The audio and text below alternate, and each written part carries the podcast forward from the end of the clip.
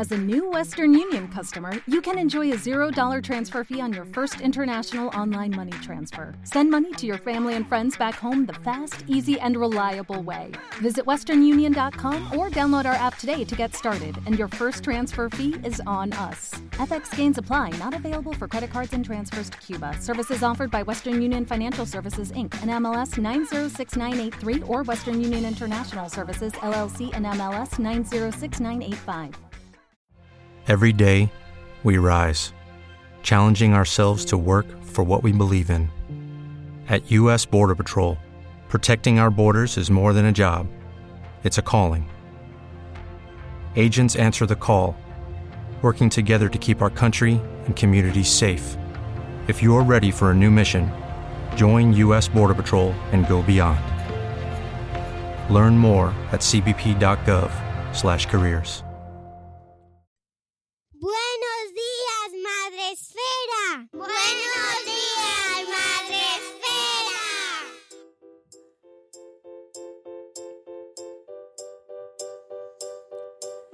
Buenos días, Madre Esfera. Bienvenidos un día más al espacio Madre Esfera. Bienvenidos. Ah, Estoy aquí colocando el micro porque estoy como rara. Esto, esto de volver a las costumbres antiguas. ¡Ay, qué alegría, por cierto! Hablar sin mascarilla. Hablar sin mascarilla, no me lo creo. ¿Me escucháis mejor? ¡Ah! Con toda la nitidez. Bienvenidos un sábado más, un mes más al espacio Madre Esfera. Gracias al espacio Fundación Telefónica que nos abre sus puertas cada mes, cada, cada oportunidad que nos da en este ciclo que hacemos junto a ellos, pues para hablar, para reflexionar para debatir sobre temas que nos interesan como padres, como madres, como comunidad educativa, que bueno, pues que queremos lo mejor para los peques. Y hablando de peques, todos los que queráis estar aquí y que estáis acompañándonos y que queráis divertiros junto a Andrés y a María, lo he dicho bien, chicos, bien, pues podéis acudir con ellos al taller que os tienen preparado solo para vosotros, que esto no, no se hace siempre, ¿eh? en todos los eventos a los que acudís tenéis un taller para vosotros, pero aquí sí, en el espacio Madresfera. Así que luego nos contaréis qué habéis aprendido. Veo que se quedan por aquí dos valientes muchachas. ¿Queréis aprender hoy sobre control parental? Luego os preguntaré entonces. ¿Os apetece participar? Ahora salen corriendo. Sí, bien. María, tenemos, vamos a tener participación. Muchas gracias a todos los que nos habéis acompañado hoy. ¿Se me mueve esto? No sé. Ah, sí. Gracias a los que nos habéis acompañado hoy, que es sábado y encima hace un buen tiempo mm, para ir a la piscina y todas estas cosas. Pero hay tiempo para todo, amigos. Podéis ir después, cuando salgáis del programa, de grabar este espacio Madresfera. Se me mueve mucho el micro y no sé si se oye bien. Se oye bien, se oye bien. ¿Sí? Ay, es que estoy como rarísima con el micro aquí.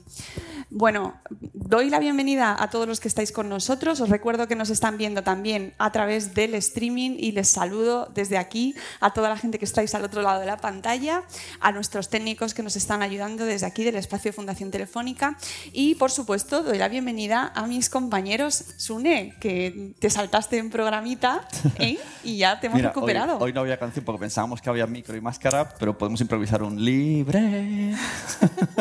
Pues sí, estoy aquí como tonta con el micrófono, pero ya, ya está. No, es que se me Creo cae- que cae. se le ha salido un poco. Sí, se me cae un poco. Necesito un poco de ayuda, amigos técnicos. Ahora vienen, vale, perdón. Voy a aprovechar para dar la bienvenida a nuestra eh, primera ponente, porque el segundo ponente va a aparecer por sorpresa de una cosa mágica. Eh, tenemos con nosotros a María Lázaro, que ella es docente, bloguera y autora de libros como Community Manager, la guía definitiva y ¡tachán! redes sociales y menores, guía práctica, editados por Anaya Multimedia y es bloguera en Hablando en Corto. Eh, María, es un placer tenerte aquí con nosotros y además en persona. ¡Qué alegría! Que hace, ah, o sea, hay pocos eventos ya que sean en, en persona, presenciales, sin mascarilla. Esto promete, ¿eh? Que podamos hablar cara a cara y expresarnos adecuadamente. Y nos vemos las bocas. ¡Qué alegría!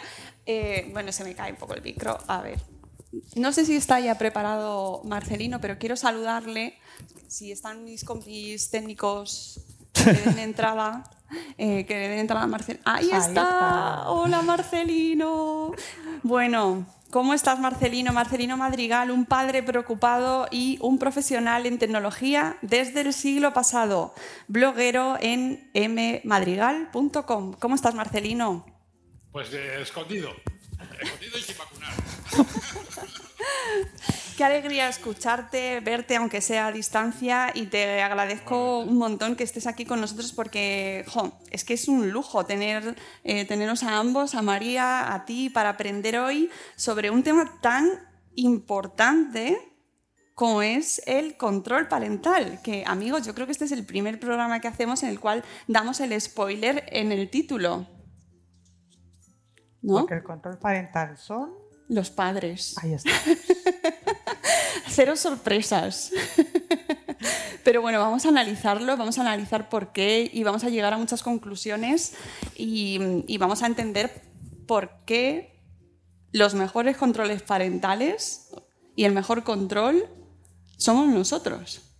Somos nosotros los padres, como educadores, como acompañantes, como personas que, hace, que ejercemos la mediación, que les enseñamos a nuestros hijos y a nuestras hijas cómo utilizar los dispositivos tecnológicos, qué tipo de, de contenido visualizar, compartir y sobre todo que sepan que, que estamos a su lado y que nosotros podemos guiarles y sobre todo que nosotros sepamos también que nosotros podemos guiarles, que es lo que a veces nos ocurre, que pensamos que ellos saben más que nosotros o que por utilizar el móvil saben más que nosotros o pueden hacer más cosas que nosotros y no es así. Vamos a hablar, eh, vamos a ir conociéndoos un poco a ambos, porque quiero que el público pues, os escuche sepa un poco quiénes sois y cómo habéis llegado a mm, bueno, pues, denominaros o que os conozcamos nosotros como referentes o expertos en este tema de la tecnología digital, el mundo digital y sobre todo el acompañamiento a menores en cuanto a esta educación que necesitamos. Eh, vamos a empezar, por ejemplo, con Marcelino, que, que no ha hablado mucho por ahora. Cuéntanos un poco acerca de tu experiencia como profesional en redes y como padre preocupado. ¿Por qué padre preocupado? Preocupado. Bueno, pues eh, padre preocupado porque, porque yo creo que más que un control esto es un descontrol. Pero bueno, Esto ya es el titular. El Pero- descontrol parental son los padres. sí. Pero para... Me gustaría que las primeras palabras que, permitiendo y dando las gracias por tener esta oportunidad, fueran dirigidas en recuerdo a, las víctimas de estos crímenes que hemos, eh, hemos conocido estos días. Y un mensaje de ánimo y de respeto, sobre todo a las familias, que creo que es importante. Y un tercer mensaje que creo que también deberíamos de, de enviar la sociedad en conjunto y que debe ser muy claro, y es que los niños y las niñas no se tocan. Y que todo el mundo que se le pase la menor idea de ponerle la mano encima a un crío o una cría sepa que vamos a ir a por él. Y creo que es importante decirlo. Y respecto a, bueno, debe ser que yo estas cosas las veo porque soy del siglo pasado, que también lo reconozco, pero bueno, he trabajado en tecnología desde, desde 1986. Actualmente estoy trabajando como analista de inteligencia, que es una palabra muy pomposa, pero en definitiva se trata de analizar información para detectar amenazas. Y luego, pues eh, últimamente estoy colaborando, publicando una cosa en Neutral eh, de todas las semanas, un tema pues que intentando divulgar conocimiento y compartir, que porque como soy antiguo, soy del siglo pasado, la red era principalmente un área de compartir conocimiento y eso es lo, que intentamos, ayudar, empujar. Muy importante lo que has dicho todo. Eh, desde luego enviar un mensaje de ánimo y cariño y toda nuestra fuerza a esa familia. Y, mm, y además ayer me dio mucho que pensar todo lo que vivimos eh, en redes.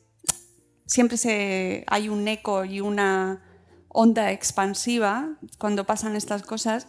Y también me, me hizo mucho reflexionar sobre cómo educarnos también cuando pasan esas cosas, ¿no? Y, lo relacionaba con el programa de hoy, eh, porque no sabemos manejarnos muy bien en redes y en tecnología cuando tenemos que poner en común este tipo de sentimientos, ese dolor tan grande, esa sensación de que quieres manifestarlo, com- quieres compartirlo, eh, pero no sabes, hay gente que se pasa, eh, hay gente que lo utiliza para su propio beneficio, ¿no? Y pensaba cómo una cosa que es muy humana, como el dolor y la, empatía y el respeto, cómo se vehicula en redes sociales y cómo manejarlo, ¿no? Y eh, reflexionaba cómo aprender también eso y cómo eso, la tecnología en sí misma no nos lo enseña. Yo creo que hay una palabra que tú has dicho que es, o sea, do- dos palabras básicas. Uno es el respeto. El, el- respeto, sobre todo el respeto en este caso a quien está sufriendo también, para, para entender la situación en la, que, en la que se encuentra. Y la empatía. Y empatizar y entender que, que- que no puedes, o sea, que, que- lo ha dicho, lo, lo habéis comentado, utilizar esta información en beneficio propio o muchas veces para hacer el clickbait, para generar más audiencia, para más, más, más, más, más lecturas, más público, más visualizaciones, más alcance, porque estoy diciendo algo que es, que es, bueno, Claro. pues, que es muy extremo y por lo tanto nos, nos fuerza a decir, a querer manifestar sensaciones y opiniones eh, extremas, ¿no? o, o- o- o sin, o sin pensarlas antes. ¿no? Y yo creo que mm, lo mejor que podemos hacer primero es respetar, reflexionar, empatizar y pensar que aquí estamos hablando de niños y de niñas y que, y que, y que esas niñas podían ser las tuyas y que tienes por lo tanto que entender el dolor que eso, que eso significa y que muchas veces la, mayor, la mejor forma de respetar es contenerte. Y no hacer empatizar nada. es contenerte Sí. en lo que vas a decir, ¿sabes? Porque, porque eh, puedes hacer acrecentar el daño sin quererlo. Sí, ese, ese- ese activismo de salón, ¿no? de click, que se ha ido eh, ejercitando durante estos últimos años, ¿no? con la, la generalización de las redes sociales, eh, hemos ido de repente, cada vez que pasaba algo, nos, nos lanzábamos a las redes a usar los hashtags y a, usa- a utilizar consignas. ¿no? Y eso es algo que nadie nos ha enseñado es decir, nadie nos ha- hemos seguido aprendiéndolo según iba pasando, pero que también estamos viendo a la vez que tiene sus consecuencias el utilizar una pantalla en negro, todos utilizan una pantalla en negro cuando ha pasado eh, en Estados Unidos algún, eh, algún asesinato racista, por ejemplo, ¿no? pero que luego nos decían, ojo, esto tiene consecuencias, esto no, no es tan sencillo como utilizar y darle una tecla, Eh, que yo creo que es una, como una representación muy gráfica de cómo tenemos que ir aprendiendo, que, o sea, que no nos venimos aprendidos ¿no? y que la tecnología no nos va a enseñar a hacerlo, que necesitamos que detrás haya gente, personas, ¿no? Y haya sobre todo el, el- bueno, primero una educación en- y una educación en valores, no tecnología. O sea, porque al final eh, lo que eh, estamos diciendo aquí lo podríamos estar diciendo en redes sociales y lo podríamos estar diciendo en una conversación de un café. Lo que pasa es que las redes sociales y la tecnología te amplifican lo que estás diciendo, ¿no? Pero lo primero y lo fundamental es una educación en valores en cómo comportarte, en cómo expresarte, en cómo respetar, en cómo relacionarte, en cómo, en cómo implicarte o no, y en qué te implicas y en cómo te implicas y en cómo entenderte a ve- entender a veces también que implicarte en una conversación, incluso aunque sea para rechazarla, y estoy hablando en concreto Claro. de Twitter, Claro. significa que lo que estás haciendo es amplificándola y Claro. haciendo que sea todavía más visible. A veces participamos en una conversación o con un hashtag con la intención, o respondemos a alguien con la intención de manifestar que estamos en contra de lo que dice y lo único que estamos haciendo es darle ese casito Mm. y esa, que se vea más lo que está diciendo y, además alimentarle su ego Mm. sin, sin quererlo. Pero ant- antes María ha dicho que pensamos que los niños saben más que nosotros, pero es que hay adultos que realmente, o sea, ya en teoría lo que estamos aquí más o menos entendemos lo que estamos comentando, que hay que tener cuidado, y aún así sabéis algún tuit que dices, te has dejado llevar por la emoción, pero hay gente que directamente mm, sí que es verdad que sus hijos saben más que ellos, entonces ahí está un poco lo del descontrol parental que es de- un poco depende, ¿no? En general, de- según el nivel internautica que tengamos, mm, entiendo el control parental, pero sí que es verdad que hay gente, yo puedo hablar de familia mía, que es un descontrol parental, es un toma niño y cero control. Claro, que no tiene conocimiento. ¿Nos metemos ya directamente en ese tema? Claro, dale, dale. Marcelino, ¿nos metemos directamente en esto ya y hablamos directamente de ese descontrol? El, el guion no sirve para nada, en realidad. ¿eh? Venga, dale. Es que ese es el primer error, el pretender que, lo que, que cuando tú le das un, un móvil o un iPad a tu hijo o a tu hija y me da igual la edad que tenga, me da Claro. igual que tenga dos años o un año porque le doy la tableta además para que me deje en paz y yo pueda leer un rato o para que pueda descansar un poco, bueno, para, para que se entretenga, así total, lo que va a ver son unos, unos poquitos vídeos, ¿no? O que tenga ocho años y entonces le digo, bueno, pues tienes un juego, juegas el, el videojuego, te entretienes, haces lo que te dé la gana, bueno, te estás buscando lo que sea y el pensar que, que nosotros no tenemos que estar pendientes de lo que está haciendo. Y no tenemos que enseñarle a utilizar el, el- unas, no utilizar el, o sea, no a saber qué tecla hay, a qué tecla hay que darle sí. para que se encienda y para que se apaga. Que eso es tan sencillo como, como cogerte, Claro. si no lo tiene muy claro, pues te coge las instrucciones, no hace ni falta, ¿no? Sino a que eh, eh, entienda qué tipo de contenidos puede o no puede ver, que entienda incluso a diferenciar cuando está un- viendo un vídeo y me mete un anuncio, que entienda porque cuando está viendo un vídeo entra otro vídeo que a lo mejor no tiene nada que ver, o le entra una publicidad que hace clic a ver qué es y le lleva a una página que no es la que, la que, la que él espera. Y porque esa Sí. página que no es eh, la que él espera, además el contenido que hay ahí es negativo, pero no porque nosotros digamos que es negativo, sino porque, y estoy pensando por ejemplo en cuestiones de porno, le está transmitiendo unas, unas pautas de comportamiento y de relaciones que primero son fantasía, no existen, y que además te están estereotipando unos comportamientos, en este caso en, en relaciones de pareja. Y hablo del porno en concreto porque es algo que nos preocupa Sí, mucho. que ¿no? que está, lo ves ahí al niño sentado, está controlado y en realidad Claro, o el, o el no explicarle sabes. que yo te doy un dispositivo, pero con ese dispositivo no te puedes descargar cualquier aplicación. Antes de que te descargues una aplicación, vamos a verlo tú y yo y vamos a, a hablar de qué tipo de aplicación es, para qué edad, para qué sirve. Y, y si tú le dices eso al chaval, no hace falta, o a la chavala, ni que le, no debería hacer falta que le pongas un control parental para que no se pueda descargar aplicaciones Claro. si acuerdas eso primero, primero con ellos. O que le des una serie de pautas de, bueno, vas a empezar a utilizar redes sociales, ya veremos qué edad tienes, en cuál te metes, y está el tema de las edades, de, de poder empezar a utilizar las redes sociales, pero vamos a configurar juntos tu perfil, vamos a ver con quién te relacionas, no admitas a tu red de contactos o de amigos a nadie, a quien no conozcas de verdad, porque te voy a demostrar lo fácil que es fingir una identidad que no es, y te voy a enseñar lo fácil que es que yo ahora mismo me creo un perfil falso para que entiendas que si no sabes quién está detrás, a lo mejor no es quien dice que es y a lo mejor es una persona Claro. que Pero en lugar aún, de 8 aún- años tiene aún 40. así, con toda esa serie de guías, eh, un, chaval puede de repente estar enfadado y poner algo que, que- o sea, no podemos tampoco estar a cada frase, no, pásamela toda, yo te las corrijo y te lo devuelvo. Tiene que tener esa educación también. Bueno, eso nos ocurre también a los adultos. Pues ¿eh? no, no, a mí sí, me ha ocurrido ir a poner un tweet y antes de darle a la tecla decir, bueno, mira, mejor no.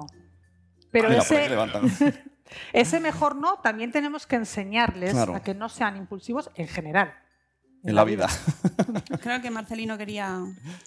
Sí, yo os escucho con mucha atención, pero creo que partimos de un error muy claro, ¿no? Que es de, de- estamos totalmente confundidos o confundiendo lo que es el término destreza con el, con el, ter- el término saber o conocimiento sobre algo.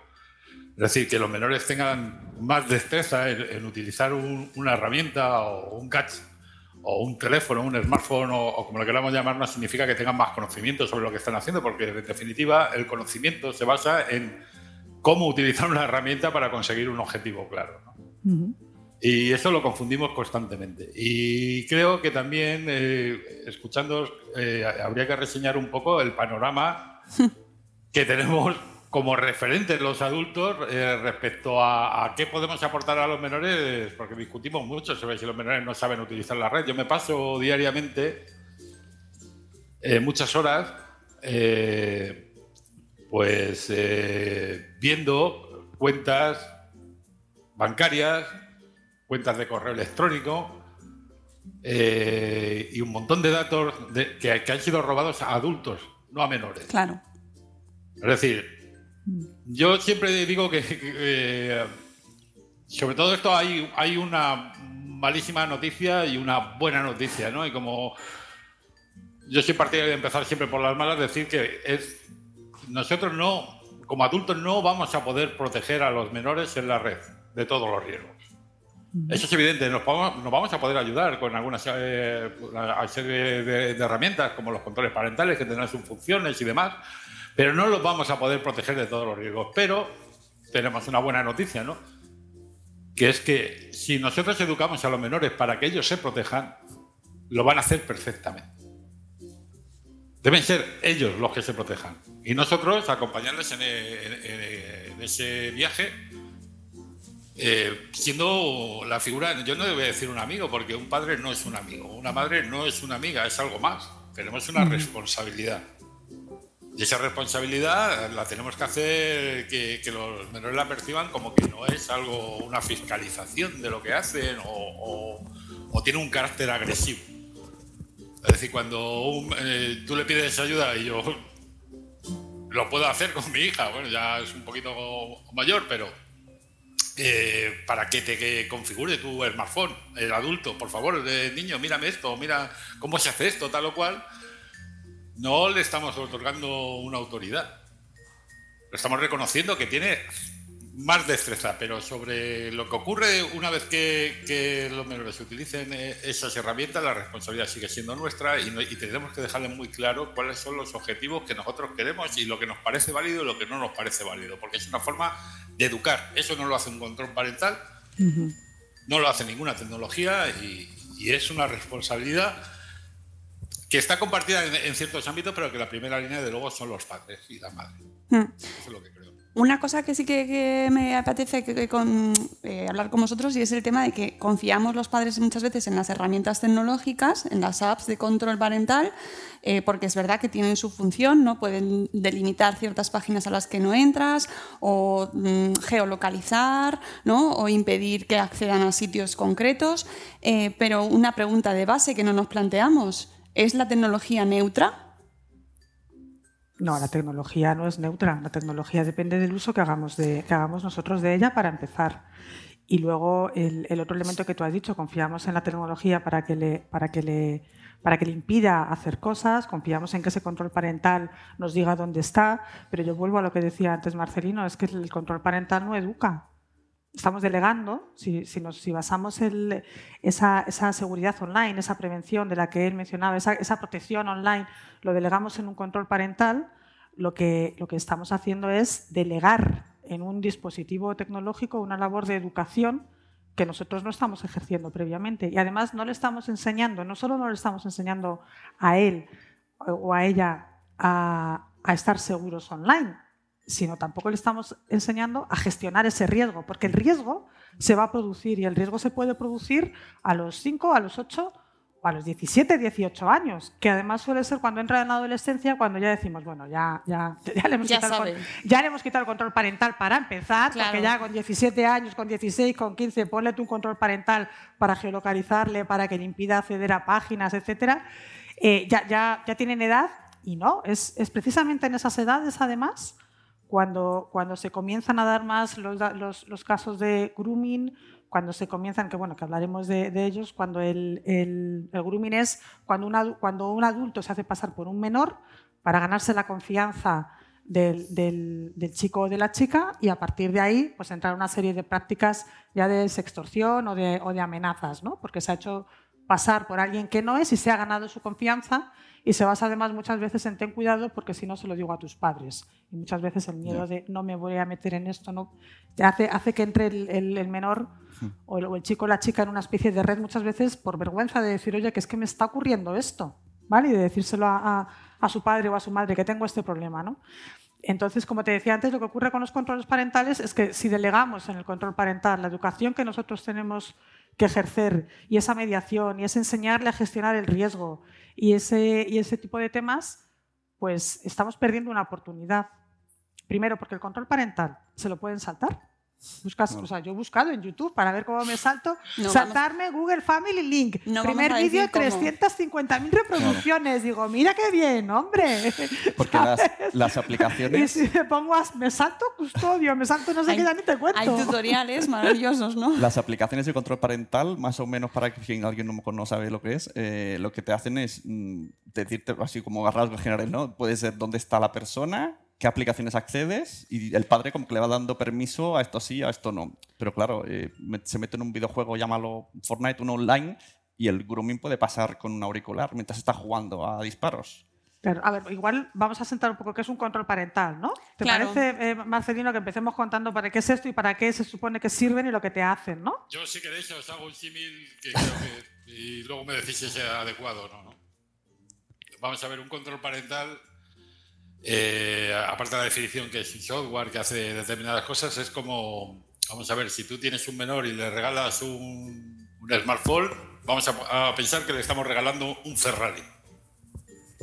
Le estamos dando a un niño y una niña un Ferrari. Y además para que conduzca por autopista. Una autopista donde ci- circula mucha gente. Pero le vamos a poner un control parental, que, eso quiere decir que es un limitador de velocidad en la que el niño no va a poder conducir con su Ferrari a más de 5 kilómetros por hora. Y además le va a cerrar las puertas para que no se paren los bares que tienen más. que no queremos y, demás. Si, esta imagen la pensamos como padres y madres, de- diremos que esto es absurdo, esto no puede ser, ¿no? Lo lógico es que si alguien eh, se le ocurriera una ta- tamaña locura, lo más fácil es que se sentara al lado o directamente cogiera el volante, ¿no? Un padre o una madre. Por eso, por eso hablamos de delegación. No- Normalmente los software de, de control parental eh, están implementados en todos los sistemas operativos porque es una de las cosas en, en la que las legislaciones les hacen bastante hincapié, pero luego eh, cómo se practican no hacen tanto. Pero bueno, cualquier sistema operativo tiene un control parental, me estoy refiriendo eh, desde los más populares, como puede ser Windows, Linux, todos tienen un control parental, todas las aplicaciones tienen un control parental. Y, por supuesto el uso no está estandarizado, cada uno tiene el suyo, pero yo creo que a riesgo de ser pesado debemos in- incidir mucho en el asunto de que eso, como un limitador de un Ferrari a 5 kilómetros por hora, no asegura, vamos, no, no- no le da seguridad al menor 100%. Y de hecho, estáis hablando de que- que los vídeos, esto, la mayoría de los vídeos en las que habl- hablan de cómo saltarse los eh, controles parentales y además ofrecen incluso algún software para hacerlo.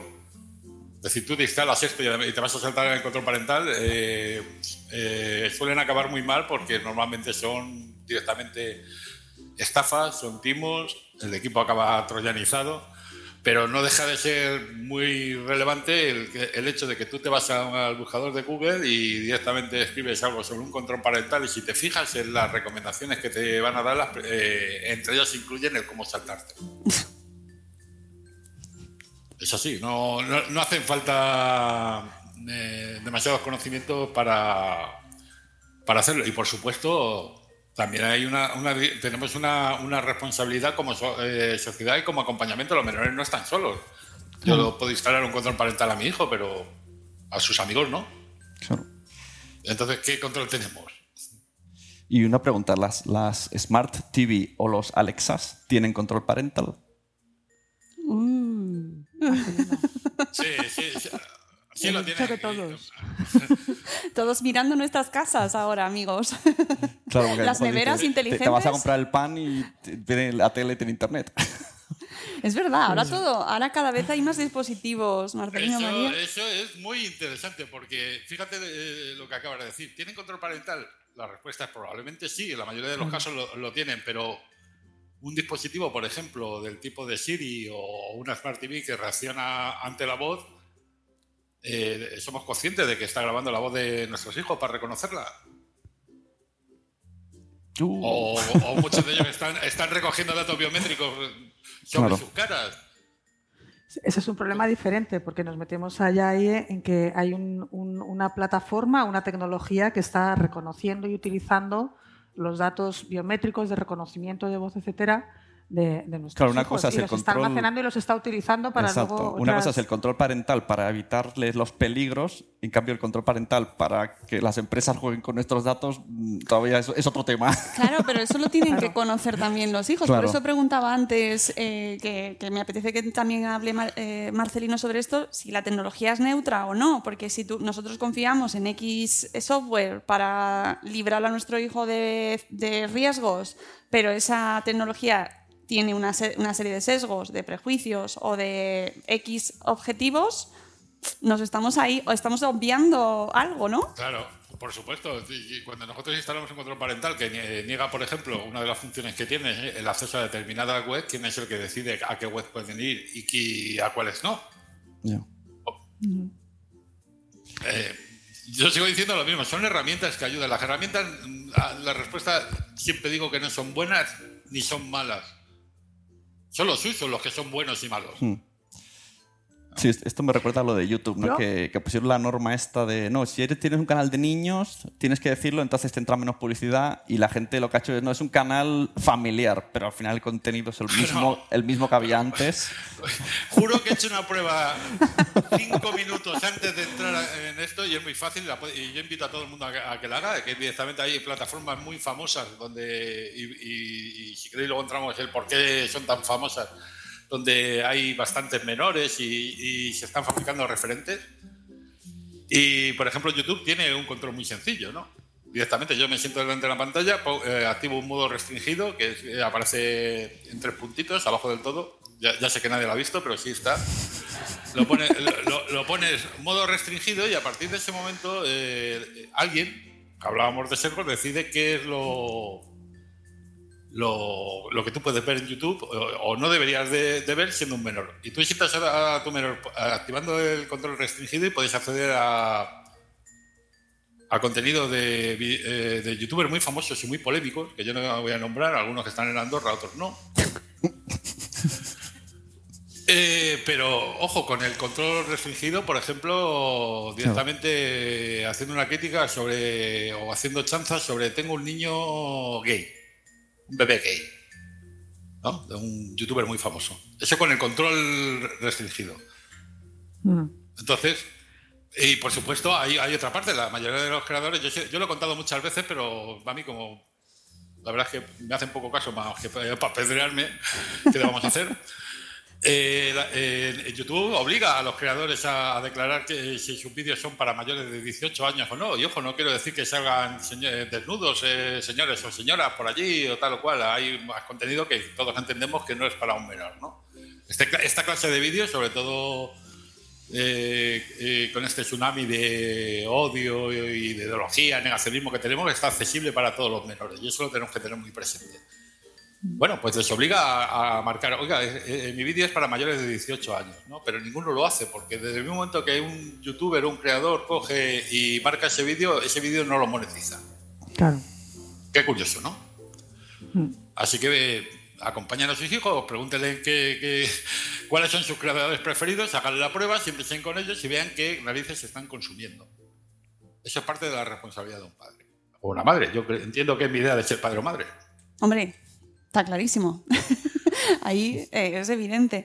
Eh, María, tú en tu guía, amigos, imprescindible, eh, nos hablas sobre, bueno, pues mecanismos, vas detallando las apps, programas, ¿no? las principales apps que, que utilizan nuestros hijos, sus principales riesgos, las maneras de entrar con ellos a modificar los perfiles. Eh, ¿Qué has aprendido tú sobre riesgos y control al elaborar la guía y cuál crees que es eh, como la lección principal que hay que aprender?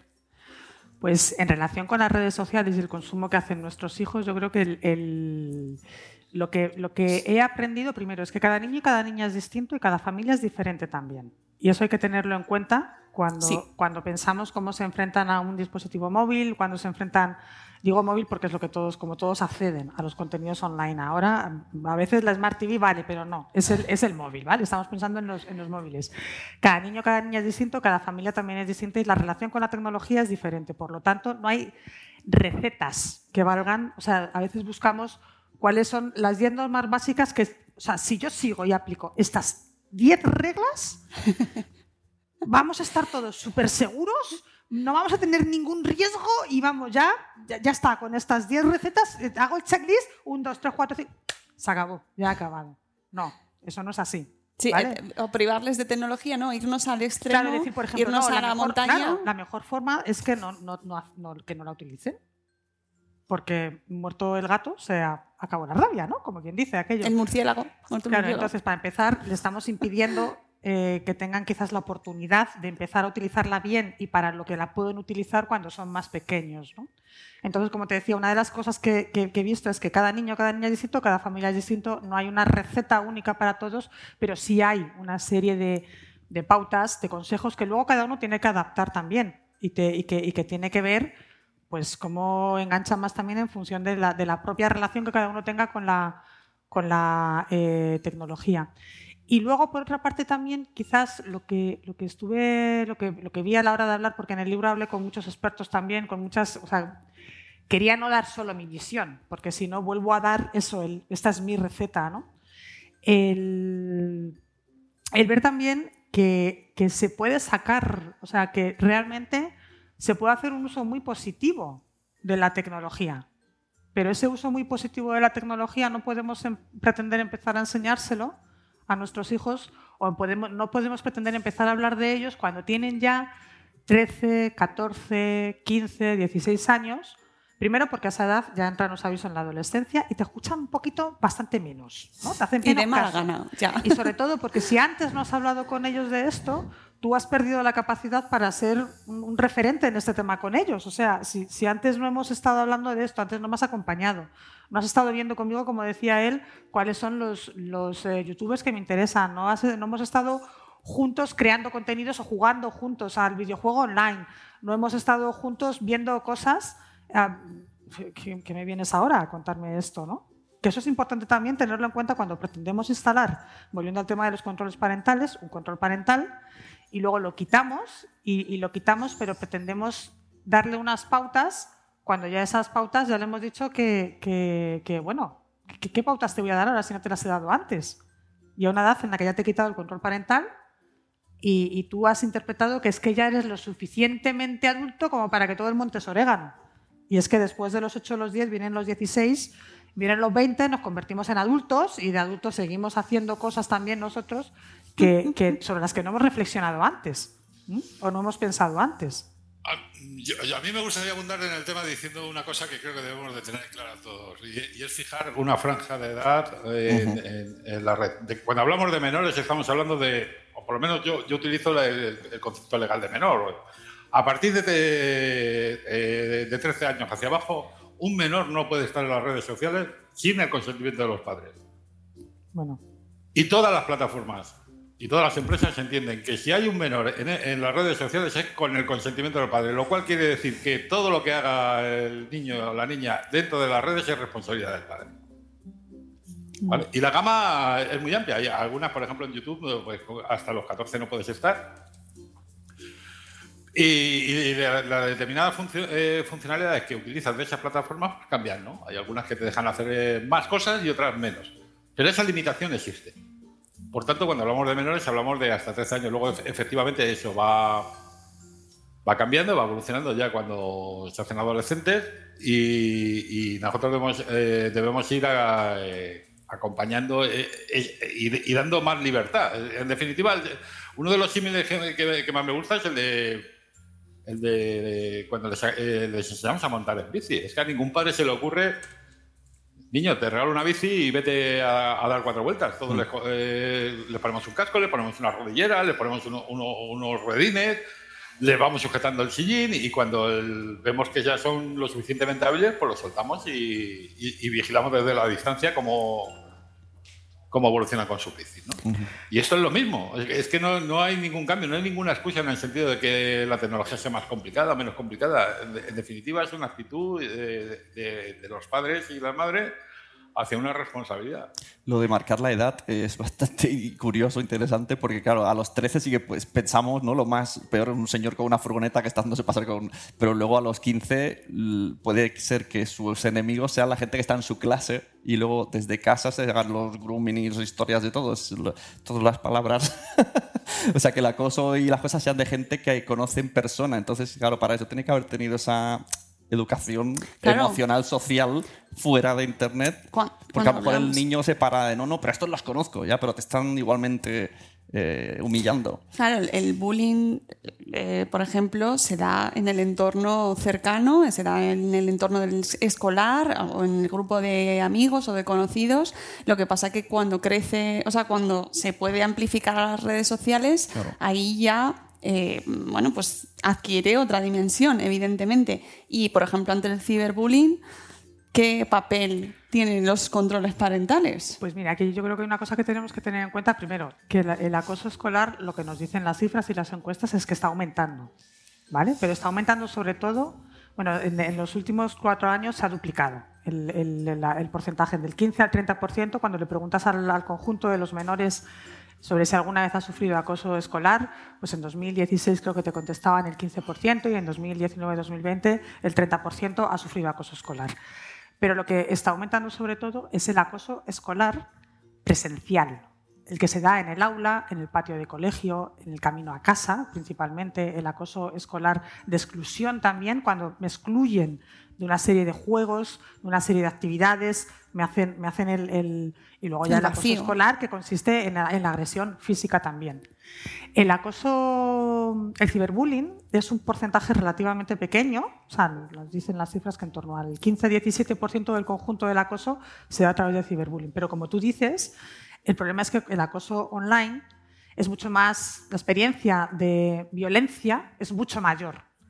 Porque con el acoso online, primero, no hay, no hay horarios. Yo salgo del colegio, llego a mi casa y, y, me he librado de los acosadores. ¿no? Con el acoso online es las 24 horas del día, no hay puertas, o sea, llego a mi casa y sigue, y sigue, y además la humillación es todavía mayor, se amplifica porque eh, ese contenido se viraliza, se comparte, los testigos ejercen también, los testigos silenciosos ejercen a su vez de, un elemento más en este triángulo que hablamos, ¿no? del acosador, el acosado y el testigo. Entonces, el problema es que los, medios online hacen que ese acoso sea mucho más, más eh, pues como os decía, más, más virulento, ¿no? más violento. Pero si tú le dices a un niño o a una niña, no, utiliza, utiliza bien los medios online, ojo, porque si él quiere acosar, para él está, está haciendo un buen uso, porque su objetivo es acosar. Claro. Vale, entonces lo que hay, yo vuelvo atrás a los valores, o sea, ¿por qué aumenta el, el, el, acoso? Porque pensamos, porque estamos de alguna manera implícita o explícita mostrando, enseñando, educándoles en que para ser mejor que alguien te tienes que imponer, en que puedes despreciar a otra persona por el motivo que a ti te dé la gana, en que además si quieres que te respeten, la forma de que te respeten a ti es imponiéndote a los demás. Entonces, esa es la base realmente del, acoso, el pensar que si además machaco al otro, voy a ser mejor y voy a estar mejor considerado. Y eso es el punto de partida que tenemos que romper. Que hablamos de niños y adolescentes. Y eso, efectivamente, para él no hay un control parental, hay una educación. Digo, hablamos de, niños y adolescentes porque es el tema de hoy, pero que no, adultos también. Es lo que. claro. claro. Es que, quitamos la palabra menores, y ponemos tertulia de, cualquier medio de televisión y tenemos lo mismo. Pero es que los menores aprenden de los adultos. Además, Marcelino, tú conoces perfectamente, porque lo vives a diario, cómo las dinámicas en redes sociales y en los foros, en grupos, a través de, de chats, eh, cómo las dinámicas se van generando y, van adquiriendo esa violencia, esa virulencia, esos ataques programados. Eso no hay control parental que lo pare. No, no, no, no hay ningún control. Y es que va mal. Por eso digo que si nosotros estamos construyendo ese referente, quizás para acabar con el ciberbullying, que, antes era un problema bastante localizado, sobre todo en, menores, deberíamos de acabar con el odio en la red. Primero. Claro. No, porque nosotros estamos construyendo una serie de referentes eh, y, ojo, identificando, y es verdad que yo eh, hablo bastante sobre, sobre el tema de odio y, cómo se construye, porque esto es una construcción, no es algo que aparece de la noche a la mañana por, por azar. Y estamos construyendo verdaderos referentes a los que se identifican como ganadores. Desde el mismo momento que un adulto, y esto vale igual para adultos y menores, a los menores les pasa exactamente igual. Dentro de una red social, eh, recibe los créditos virtuales, las monedas virtuales en base a lo que llamamos LIFE, FAS o RT, que no, deja de ser más que una recompensa para incentivar un comportamiento determinado. Y eso lo tenemos que tener muy presente. Y ve que cuando él habla de lo buena que es esta serie, tal, pues no recibe ninguna moneda virtual en forma de favorito, ni like, ni nada y en cambio insulta a alguien y, de pronto empiezan a llegar monedas por todos los sitios porque eso, el, odio se viraliza y se monetiza muy rápido, pues estamos perdidos. Porque la gente, eh, los demás, lo, que identificamos como ganadores, es más, muchas veces los exponemos eh, encima, los sacamos del contexto de la red y, está tan, tan presente en la sociedad que muchos de ellos eh, vemos continuamente de los medios. ¿no? Gente a la que, vamos, particularmente no, no es que yo les abriera la puerta de mi casa, pero yo es que si les veo entrar por una acera me cruzaría la otra y a ver, yo con este tío no quiero absolutamente nada. Y son identificados, eh, están identificados como ganadores. Eso es muy peligroso y, va- y- y- y nos va nos va a pasar factura. Eso lo tenemos que tener también muy presente. El mundo ha cambiado y, y con, con el tema este de la pandemia, además, ha sido un acelerador todavía más grande. Y, y hay muchos movimientos en la red. Ya sabes que, Mónica, que hemos hablado alguna vez, eh, yo soy hombre de datos. Y, y- y los datos nos están diciendo, bueno, pues que tenemos no una, una primera ola como la pandemia, una segunda ola, lo que tenemos es un tsunami que nos está pasando por encima y, y al que eh, realmente no estamos reaccionando. Y eso es muy preocupante. Eso no lo va a arreglar un control parental. Yo en la, en la idea, ojo, igual que hablaba de, fijar eh, eh, una edad, también es- importante decir que cualquiera de los que estamos aquí presentes debemos de, tener eh, siempre, siempre en mente que los menores estén en la red ya no es una elección. Es una necesidad. Los menores tienen que estar en la red. Y ojo, los beneficios que puede aportar la red y las herramientas de la red son siempre mucho mayores que los daños. Pero le tenemos que poner la etiqueta segura.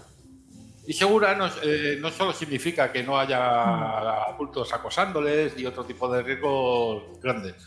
Significa que puedan desarrollar su, su actividad eh, y, y que sea productiva y beneficiosa para, para ellos. Y entonces se están obviando mucho, mucho, mucho tipo de, de cosas. Yo particularmente estoy estudiando mucho el, el- el tema de la expansión de- del discurso del odio y, sus derivadas, como son el negacionismo y las conspiraciones y demás, y cómo funcionan con datos. Y ojo, ese es el escenario que estamos dando 24 por 7 a los menores. Además, yo tengo un niño de 10 años y una de las cosas que le pasa es que me da miedo que se meta como una especie de ludopatía porque hay juegos que te obligan a cada día a entrar para darte una recompensa y Bueno, mira, que eso mira también, que le doy charlas. Que eso también lo utilizan las academias de idiomas, que me tienen los emails machacados todos los días, me escriben que no has hecho los ejercicios de mi hija, que los tengo, que tienes que hacer hoy el ejercicio, no sé, que todos los días. Oye, qué dinámica, ¿eh? Qué No. presión. Y luego, pero en estos juegos que tú entras y si entras todos los días te dan 100 monedas, si no las pierdes. Y una vez que entras te sale, tienes 5 amigos conectados. Entonces como que al final es como una ludopatía también que, hay que proteger de alguna manera. Bueno, Ojo pero con las que- recompensas en este tipo de historias porque hay toda una... la- yo- una de las cosas que hago también es observar la economía de, de la ciberdelincuencia. Hay un negocio floreciente con esto tremendo. Y todos los días uno asiste a, a- a los regalos libres y, y cómo se captan y eh, menores con, con ese tipo de cosas porque ya no solo son los, ciberdelincuentes los que les interesa que, los menores estén en la red, sino porque son, y, tanto los ciberdelincuentes como la parte buena, las mismas empresas que explotan las redes sociales les interesa exactamente lo mismo. El objetivo es que los menores estén en, en- la red a toda costa. Ya digo que yo hago una diferenciación, yo entiendo que deben de estar y que es beneficioso, pero que sea seguro. Ellos quieren a toda costa. Y de hecho hay unas cantidades que se, se desenvuelven o, eh, enormes por parte de, de empresas de, de- de las redes sociales en formato de lobby para que los menores estén aquí. Y eso solo por una razón, porque los menores aportan los datos que no dan los padres. claro. Nosotros, nosotros somos, nosotros somos más reticentes a publicar, no sé, yo no. Bueno, como soy pobre y ya me declaro pobre, no tengo ningún problema, pero si tuviera un coche importante o tuviera una casa grande y tal, la- igual la, la mostraba o no, o decidía no mostrarlo en, en la red, pero el niño no tiene esas inhibiciones. Qué temazo, la privacidad. Es que, eh, María, eh, sabemos o saben nuestros hijos el concepto de la privacidad. Están- estamos enseñándoles a tener privacidad sobre sus datos y eso nos lo da un control parental. No, eso no nos lo da un control parental y, y nosotros tenemos que enseñar a nuestros hijos el concepto de privacidad y de intimidad, que, que también son dos cosas distintas, porque el tema, el tema de privacidad de datos personales se asocia también a una serie de, de cuestiones legales de lo que puedes dar, pero luego también está el concepto de intimidad y de la huella digital que vas dejando. Uf, la ¿vale? huella digital. Y que, y que tienen que ser conscientes ellos de lo, que, de lo que publican, de lo que cuentan de sí mismos, de dónde puede llegar esa, esa información, no ya solo porque porque tienen que entender que esa información que publican en las redes sociales, estoy pensando en concreto en menores, pues en el caso de TikTok o en el caso de, de Instagram, esa información la red social la utiliza para saber qué es lo que le gusta, qué es lo que, con, con quién se relaciona, qué tipo de contenidos consume, qué tipo Todo. de cosas hace y en función de eso ofrecerle, incentivar más contenidos de ese tipo, especialmente TikTok, que tiene una inteligencia artificial estupenda. Tú entras en TikTok y lo primero que te muestra no es lo que publican, lo que, lo no- no te muestra lo que han publicado aquellos a los que tú sigues, sino que lo primero que te muestra es lo que cree TikTok que más te va a gustar aunque no les sigas. Los algoritmos. De He cómo, oído- he oído TikTok y me pongo a beber agua. ¿eh? de cómo, de cómo aplicado, de cómo, de cómo, quiero decir, lo que tienen que ser, por un lado, esos datos que tú estás dando, esa forma de interactuar, las redes sociales tienen que ser conscientes de que las utilizan para ofrecerles contenidos que les hagan estar el mayor tiempo posible dentro de la plataforma, porque cuanto más tiempo posible estés en la plataforma, más oportunidades tendré de enseñarte publicidad y de ingresar. Bueno, yo he escuchado ahora que hay una herramienta que te da dinero por estar viendo ti- tiempo TikTok, por ser... vi- Sí, por- ¿En serio? Y hay gente que dentro de TikTok te la enseña. Bueno, Y por tiempo de visualización. Alguien se ha caído O sea, por ahí. hay- No. pero, Del pero- susto. pero disculpa, otro punto, además de tener en cuenta eso, de que sean conscientes de esa información que ellos dan sobre sí mismos, cómo lo utilizan las plataformas, más importante casi me parece que sean conscientes de que eso que están publicando es información o lo que están contando de sí mismos, lo que están compartiendo incluso por WhatsApp, que no saben a dónde puede llegar y que, no, y que, y que, y que se queda registrada Claro. Sí. que se quedan los servidores, que se quedan los móviles, que se puede seguir compartiendo, que puede seguir llegando, que incluso aunque lo quieras eliminar, bueno, pues puedes ir al canal prioritario de, de la, de la Agencia de Protección de Datos, pero tiene, tiene sus complicaciones y que se queda ahí. Yo Y digo, que, insisto, es que después de los 10, 14 y los 16 años llegan los 20, los 21, vas a empezar a buscar trabajo y yo me he encontrado con alumnos míos de máster. Yo, di máster- yo, di- yo di- soy docente en la, en la Complu de cursos de posgrado y en la UNED y me llegan alumnos que con 23, 24 años están insertándose en el mundo laboral y te dicen, es que, bueno, hace unas semanas una, una, una alumna, María, es que tengo una cuenta Saludo, de Twitter María. que creé hace, hace, cuando tenía 14 años, dice, y entonces ahora la he puesto ya privada, no quiero eliminarla porque tengo hechas unas cuentas tal, pero lo que quiero saber es cómo elimino, cómo, dime una herramienta para eliminar todo el contenido de golpe sin que tenga que ir uno a uno todos los tweets, porque es que no quiero, o sea, no, no, no no Claro, o porque sea, luego te sacan el tweet del 2008 claro, eras más tonto y tú has que ido a la, pegar a tu o la abuelo. borrachera con tus amigos que compartiste en no Claro, sé dónde, no, pero y que tú estás ahí. Pero que además tenemos derecho a equivocarnos. Tenemos derecho a Claro. equivocarnos. Marcelino se lleva las manos a la cabeza. Yo estoy a punto de fallecer y hacerme la araquiri porque es que eh, escucho TikTok, tenemos un, un amigo todos en común. Pablo Duchemont. Pablo. Un besito, Pablo. Efectiva- efectivamente, que habla mucho sobre TikTok y, y con toda la razón del mundo. Yo creo que la gente no es consciente realmente de que TikTok no es una herramienta para niños, por favor. No. Saquen, a los, saquen a los niños y a las niñas de TikTok inmediatamente. Sí. Ojo, y no lo estoy diciendo porque tenga un mal uso. Yo voy a dar un... Bueno, una, una de las cosas que incide mucho Pablo es, eh, es leer las condiciones de uso. Por cierto, eso, eso es algo que deberíamos hacer todos los adultos, saber qué, qué es lo que ocurre cuando le damos a un botón de aceptar. TikTok no es que se quede los datos. TikTok está obligado por las leyes a dárselos al gobierno chino. Todo. ¿Vale? Y a tener una responsabilidad nula. Es así. Yo solo voy a, eh, dar un dato. eh, ya sé que es pronto para empezar con los horrores y, lo voy a mencionar. En 2019 TikTok no daba ni un dato sobre casos de abuso de menores en Estados Unidos, a pesar de que las leyes de Estados Unidos le- les obligaban. Ha habido unos enfrentamientos grandes, ¿no? Bueno, en 2019, aún así, eh, reportó como unos 500 casos. ¿Vale? Entonces la gente de Estados Unidos se puso seria y dijo, esto no puede ser y me vas a tener que decir toda la gente que, está... Que tiene, estos problemas, por lo menos la que sea de Estados Unidos en, en abusos de menores. Vale, de 2019 500 a 2020 han sido 22.000. ¿Pero esos son de, de vídeos que se suben o de que a través de TikTok les contactan? Es que no entiendo bien. Vídeos de abusos de menores en TikTok. Ajá. Y cuando hablo de abuso de menores, ya sé que es muy pronto, pero bueno, y solo lo voy a decir una vez. Hay una palabra que no, no me gusta y yo nunca lo utilizo, que es el tema de pornografía infantil. ¿Vale? Porque la- no tiene nada que ver con la pornografía, es directamente un crimen y estamos hablando de crímenes. Crímenes reales. Y eso es lo que hay. Por favor, saquen a los niños de TikTok. en las condiciones de uso de TikTok está muy claro qué es lo que puede hacer un menor y qué es lo que no puede hacer en su red. ¿Eh? De hecho, eh, en TikTok, eh, cada vídeo que se suba por parte de un menor es responsabilidad, por supuesto, del padre y, ojo, del menor, porque ellos entienden que si tú para subir un vídeo tienes que tener 18 años.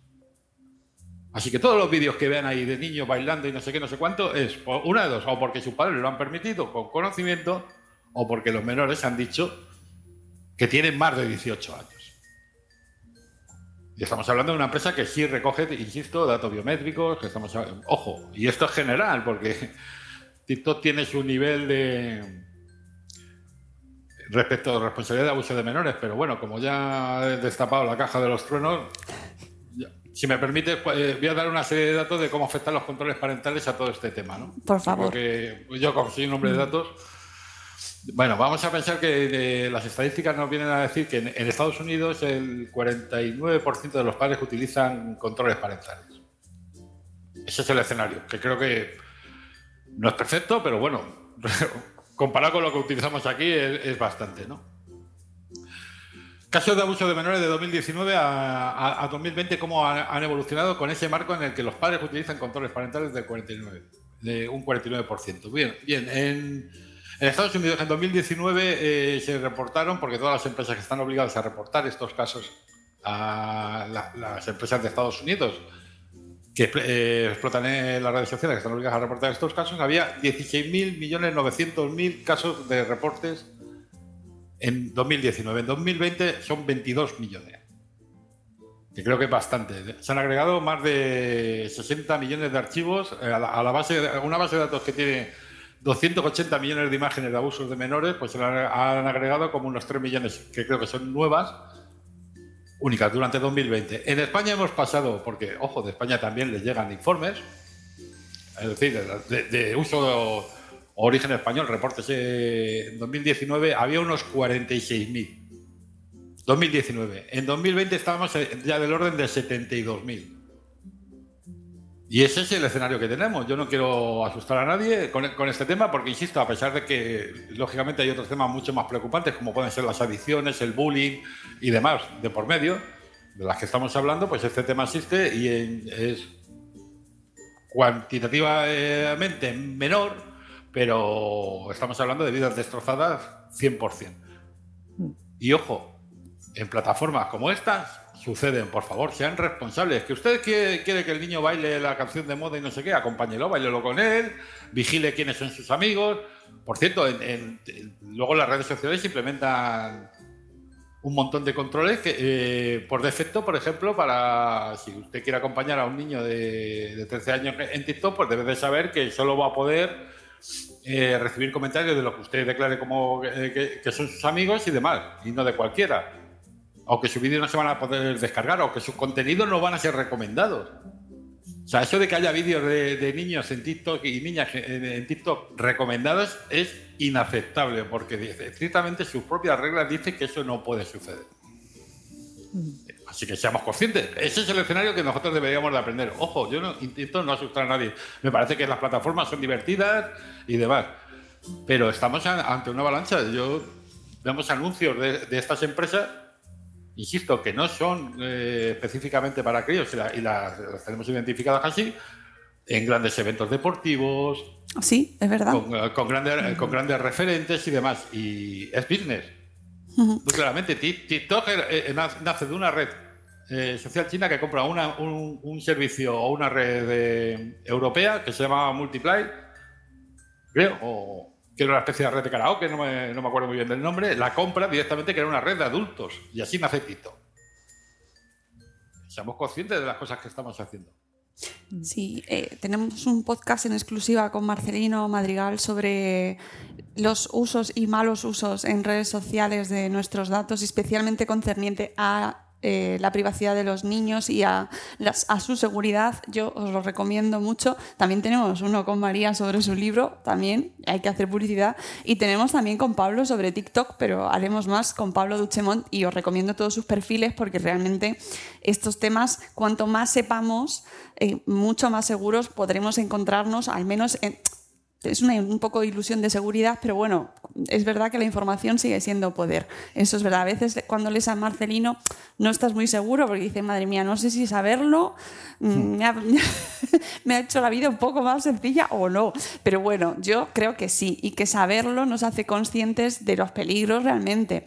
Pero no todo es asustarnos. María, tú en tu libro, bueno, y Marcelino también habla mucho sobre el uso positivo de las redes, pero en tu libro nos das herramientas también para manejar este tema y a mí me parece que una de las principales es sentarnos a hacer ese pacto de uso de la tecnología, este pacto familiar Sí, yo complementando antes de hablar del pacto, porque puede, puede haber padres o madres que nos estén escuchando y, se hayan quedado con la copla que dice Marcelino de, en TikTok puedes acertar y te digan, ¿y esto cómo lo hago? TikTok no es para niños. Porque yo, porque no, no es para niños, pero como él ha dicho, puede estar, ¿y esto cómo lo hago? ¿no? O sea, tenemos que ir a la configuración del perfil del, de, de, nuestros hijos o nuestras hijas si queremos, o sea, y efectivamente tenemos la opción de marcar nosotros, aparte de que sea privado el perfil, que el contenido no se pueda descargar, que el contenido no se pueda compartir, que el contenido no se pueda tal. Y luego hay un apartadito que es sincronización familiar, que yo recomendaría también, o sea, baja, claro, lo que pasa es que tienes que bajar un poquito más, tienes que hacer un poquito de scroll. Que no está, no está a mano, ¿vale? ¿no? No, sí está a mano, pero eso tienes que hacer scroll, o sea, tienes que hacer scroll y no está donde marcas que no se pueda descargar el contenido. Qué raro, que no esté fácil. Pero existe, ¿no? Entonces tú entras ahí y ya puedes marcar además una serie de opciones adicionales. O sea, hagamos un poquito de scroll así para abajo y vemos otras simplemente para que sepamos que existe eso. No digo que sea la panacea, que ya sabemos que no lo es, ¿no? Em, el pacto del, uso, por el uso de la tecnología. Yo es algo que yo, yo tengo dos hijas adolescentes, ya, ¿vale? O sea, ya son adolescentes, quiero decir que yo ya he pasado por todo esto antes. De hecho, la menor cumplió hoy años, hola. Felicidades. Em, y, yo lo, no solo lo, o sea, lo recomiendo porque además yo lo he implementado y, funciona, ¿no? Entonces, o funciona o por lo menos te sirve Primero, el control, el, este tipo de pacto no solo para que decidas lo que se puede hacer o lo que no se puede hacer, sino que es un punto además de partida para hablar de ello, del por qué, ¿no? Del, por qué puedes hacer unas cosas, por qué no puedes hacer otras, por qué recurre a mí o no recurre a mí. Y, además, eh, lo primero que tenemos que hacer es eh, ponernos de acuerdo primero, eso yo lo, hice por escrito y recomiendo que lo, lo recomiendo yo y lo recomienda la policía y lo recomienda encibe y lo recomienda todo el mundo. tiene también tiene, Borja Atsuara también habla mucho de este claro, tema. O sea, pongámoslo por escrito y lo primero que tenemos que hacer es hablarlo el padre y la madre, porque incluso a lo mejor puede ocurrir que no tengamos una misma visión. Lo primero es que nosotros estamos de acuerdo, porque si nosotros no estamos de acuerdo, difícilmente luego vamos a poder acordar nada con, nuestro hijo con nuestra hija. ¿no? Y en ese pacto nosotros somos los que hay muchos modelos, pero somos nosotros. Insisto en lo que decía antes, cada familia es distinta y cada niño y cada niña es distinto. ¿no? El, decidir qué condiciones vamos a poner para que además nuestro hijo y nuestra hija sepa que esto hay unas condiciones, porque hay unos compromisos que adquirimos, hay una responsabilidad que adquirimos conjunta y porque si ese compromiso que hemos adquirido no lo respetamos y no lo cumplimos, pues puede tener sus consecuencias. Quiero decir, cuando a veces decimos y utilizamos el móvil o internet o el, dispositivo o el, videojuego como un premio o un castigo, que puede resultar esa percepción a veces de ese arbitrario, me estás castigando ahora sin jugar al videojuego porque no tal. No, esto no es un castigo ni es un premio, o sea, hay, hay un compromiso que hemos adquirido y si no lo respetábamos, ocurría esto. Y esto ocurre porque no lo has respetado y lo que tú haces tiene sus consecuencias, ¿no? Entonces, en ese pacto podemos establecer desde, bueno, lo más sencillo como siempre es el tiempo de uso, ¿no? Cuánto tiempo lo vas a poder utilizar, a partir de qué hora de la noche o de la tarde no vas a estar conectado, que por la noche el dispositivo se queda fuera del dormitorio y nos ahorramos muchos problemas de bumping, de de repente chavales que te llegan y chavalas que te lo están diciendo los profesores, que llegan a clase y están dormidos, que se les cierran los ojos porque han estado hasta las 4 de la mañana chateando y se les fue el tiempo y como nadie sabía pero también, em, y en función de la, insisto, de la edad, antes de descargarte una app, eh, vamos a ver qué tipo de, qué tipo de app es y, eh, de, qué tipo de contenido. El perfil nos lo vamos a configurar juntos y además con las claves me quedo yo.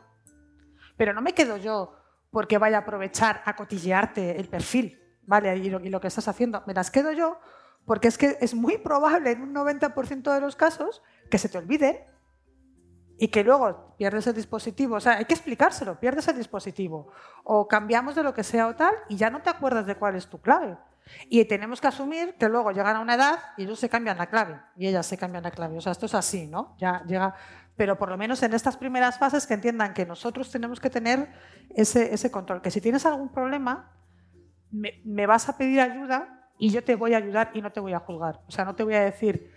mmm, por ejemplo, cuestiones de sexting, ¿no? He compartido un vídeo que es de contenido íntimo que podemos decirle que no lo compartan, que no hagan una foto, una imagen, pero que sepas que el riesgo es que si lo compartes, esto se va a viralizar, no lo vas a poder parar, ¿vale? Y lo pueden utilizar en tu contra y te pueden amenazar con él, te pueden chantajear, te pueden humillar, te pueden hacer de todo, pero si te ocurre, que ya hemos dicho que es muy peligroso y que no lo hagas y que si lo vas a hacer, que lo hagas con unas condiciones, pero si te ocurre, avísame.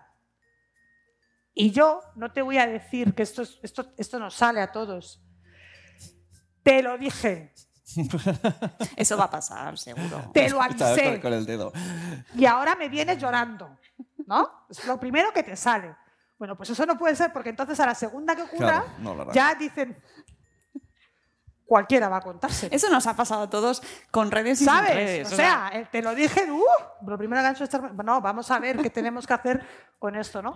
O el vamos a compartir tiempo juntos, de hacer cosas. También juntos en Internet, de buscar información, de, de crear contenidos juntos, de jugar juntos. Vamos a dedicarle un tiempo también a hacer cosas que no tengan que ver con la tecnología. Vamos a ver qué tipo de contenidos vas a buscar o vas a consumir. O sea, no tienen por qué ser unas mu- muchas reglas, pero las pocas que sean, que sean, que sean claras, ¿no? Y si yo quiero, y si yo te pido que me dejes ver qué tal, me tienes que dejar verlo. Porque yo me comprometo a no hacerlo a, a escondidas tuyas. O sea, yo me comprometo a que cuando tú dejas el móvil fuera de la habitación, me comprometo, aunque que me sé tu clave de desbloqueo y todo, no voy a entrar a ver qué es lo último que has estado haciendo. Oye, las aplicaciones de audio se eh, están, están en, en esta onda, o sea, estéreo, clubhouse, en el que tú dices algo en directo y ya lo has dicho. Bueno, no. Creo ver. que Ma- Martelino quería. Yo, yo quería añadir, me, me parece absolutamente razonable lo que, eh, lo, que, lo que estabais diciendo. Pero bueno, yo soy gamer, malo, ¿no? Porque como soy mayor ya y tengo barba, pues me pego unas palizas tremendas, pero bueno, me- eh, siempre me, me divirtió y tal. Y lógicamente juego con gente de mi edad. Eh, normalmente no somos gente mayor. Y, y surgen las conversaciones estas que uno oye. Yo no sé si hay ahí sentado algún gamer, pero seguro que las ha oído o tal, ¿no? Decir, papá, papá, me toca a mí. ¿No? Papá, papá, me toca a mí. ¿no? Y, y normalmente la una de las respuestas es, no, no, tú tienes que hacer los deberes, cuando acabes los deberes ya te, ya te pones. ¿no? Y yo me quedo un poco alucinado porque digo, a ver, no, así no se explican las cosas. No es, eh, niño, haz los deberes para jugar. Es, niño, haz los deberes porque vas a adquirir un co- conocimiento, va, eh, es bueno para tu futuro, es demás, no es para que eh, vayas a jugar. Y, y si- sin embargo lo solventamos así de rápido. ¿no? Y el, el- el tema de la negociación, bueno, yo insisto siempre en lo de las franjas de edad. Yo creo que hay, hay- ejercer la responsabilidad, pues, pues hay veces en las que no hay debate. Ojo, sobre todo en las, en la- en las edades más tempranas, porque no, es difícil explicar una serie de conceptos que luego se aprenden, ¿no? En base a la experiencia. Pero de- en definitiva, la red, las redes sociales y demás es un espacio público. Y dentro del espacio público cabemos todos, cabemos los menores y, y ca- cabemos los eh, padres y, y madres. Yo en mi casa convivo con mi hija, pero yo no me voy de, de mi casa porque esté mi hija. ¿Me explico? Esto es igual, esto es un espacio. Yo prefiero explicarle los beneficios que tiene a que yo sea su eh, fan, su amigo o tal, y me tenga agregado a la red y que le puedo echar un cable si tiene algún problema o tal o cual, a, explicarlo de, otro- de- otra manera, ¿no? Porque en definitiva es costoso en ese sentido, pero no solo en, en el tema de la red, que, que los menores nos vean, eh, bueno, pues no como entes fiscalizadores de su vida, ni espías, ni no, no. Nosotros somos sus aliados y encima tenemos una responsabilidad. Esto siempre a- Insisto mucho, ¿no? Además tenemos una responsabilidad porque eh, efectivamente el sexting, por ejemplo, pues eh, es malo esto de enviar imágenes y tal y existe lo que es la huella digital que va a ser una eh, que tu archivo va a estar ahí, tu imagen va a estar permanentemente ahí y quizás ahora te parezca gracioso, pero dentro de 10 años pues eh, tengas algún problema para llegar a un trabajo o, no, te lo parezca tanto. Pero en definitiva sí hay, ha habido casos de menores que han subido este tipo de contenidos, que es propio, y, finalmente han sido imputados como productores de un, determinado material. Y digo imputados es un tema serio. ¿Eh? O incluso eh, hay que pensar que los dispositivos que tienen los menores, eh, ¿quién los paga a, nombre de quién están? Porque eso también implica una responsabilidad ya no solo moral, sino también legal. Es decir, si tú le das algo a un menor, también eres responsable de lo que haga con ellos. Sí, a mí me, parece muy adecuado lo de los pactos. ¿eh? Ahí, ahí en el tema de responsabilidad yo creo que también es importante que nuestros hijos entiendan y que nosotros sepamos que, Internet y las redes sociales no son un territorio sin ley. Quiero decir que las mismas leyes y la misma normativa que aplica al entorno offline aplica al entorno online. Lo que, lo que decíamos de los temas de acoso, los temas de difusión de datos eh, de otros, uh. lo que tiene que ver con eh, difusión de imágenes de contenido sexual. O sea, todo esto está regulado. Quizás, bueno, y ahora tenemos además la ley de protección de la infancia, pero antes también teníamos una, hay un código penal que tiene una serie de delitos que están estipulados, que aplican también al entorno online, que esto no es puedo hacer lo que me dé la gana. Y luego lo que sí es cierto es que tenemos una, una ley de responsabilidad penal del menor que te dice que hasta los 14 años el responsable son los padres, que de, y de 14 a 18 hay dos tramos, pero que hay una serie, o sea, de 14 a 16 y de 16 a 18, pero que hay una serie de responsabilidades eh, también. Lo que ocurre también, ojo, porque si decimos al, a nuestro hijo hay una responsabilidad, o sea, el responsable de lo que tú hagas hasta los 14 años, además, soy yo plenamente, ojo. Qué bien. lo que queremos es que asuman que ellos son responsables de lo que hacen también. Vale, por eso, pero tienen que entender, ellos tienen que entender y nosotros tenemos que saber que hay una serie de delitos que están estipulados, que existen, que se aplican y que existen y se aplican tanto para protegernos como para nosotros poder denunciar si hemos tenido un problema. ¿Mm? Y, bueno, por ejemplo, no hemos hablado, pero existe eh, uno de los riesgos que tienen ahora también, por ejemplo, es el tema de los retos virales, ¿no? que participen en retos a través de diferentes plataformas. Hemos hablado de TikTok, pero también hay en Instagram o en otras redes. Sí, pero fíjate, los retos virales. A mí, yo cuando era más pequeña me decían aquello de si tu amigo se tira por la ventana, tú no tienes por qué tirarte. ¿No? Pues esto es lo mismo. Quiere decir, que haya un reto que además sea peligroso o que sea tal, no significa que tú tengas que participar en él, lo primero. Y, y lo segundo, si hay un reto, vamos, vamos a ver qué es lo que implica este reto. O sea, veámoslo juntos, pero sobre todo, es que vuelvo a lo de antes, o sea, hay cuestiones que aplican en el entorno offline que es lo mismo en el entorno online. Si tu amigo se tira por la ventana, no hace falta que tú vayas detrás. Pues esto es igual, ¿vale? Que hay un reto viral no significa que tú tengas que participar. Porque además, ¿para qué quieres participar? ¿Por qué quieres participar? ¿Qué vas a ganar participando? ¿Más seguidores? ¿Para qué te valen los seguidores? ¿Para qué te valen los seguidores? Está viviendo en Andorra. Claro, bueno. Y ya lo hemos liado.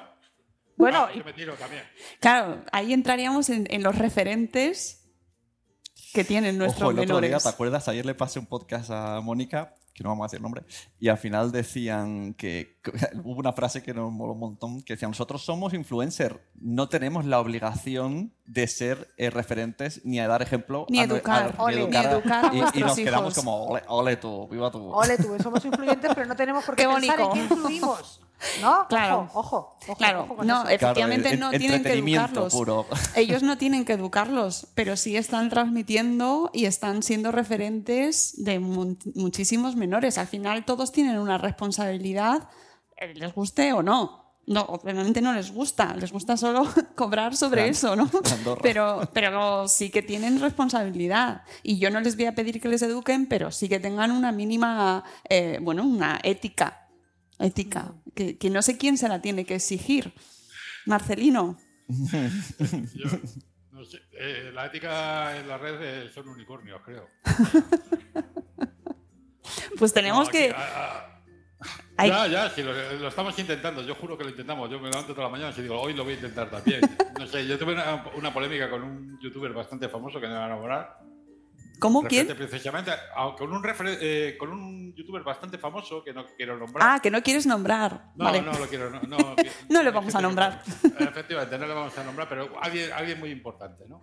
De hecho, la última crítica que tuve diciendo que, bueno, que quizás no era muy adecuado el, el tema del boxeo para. Ya sabemos, sí. como tal que cual.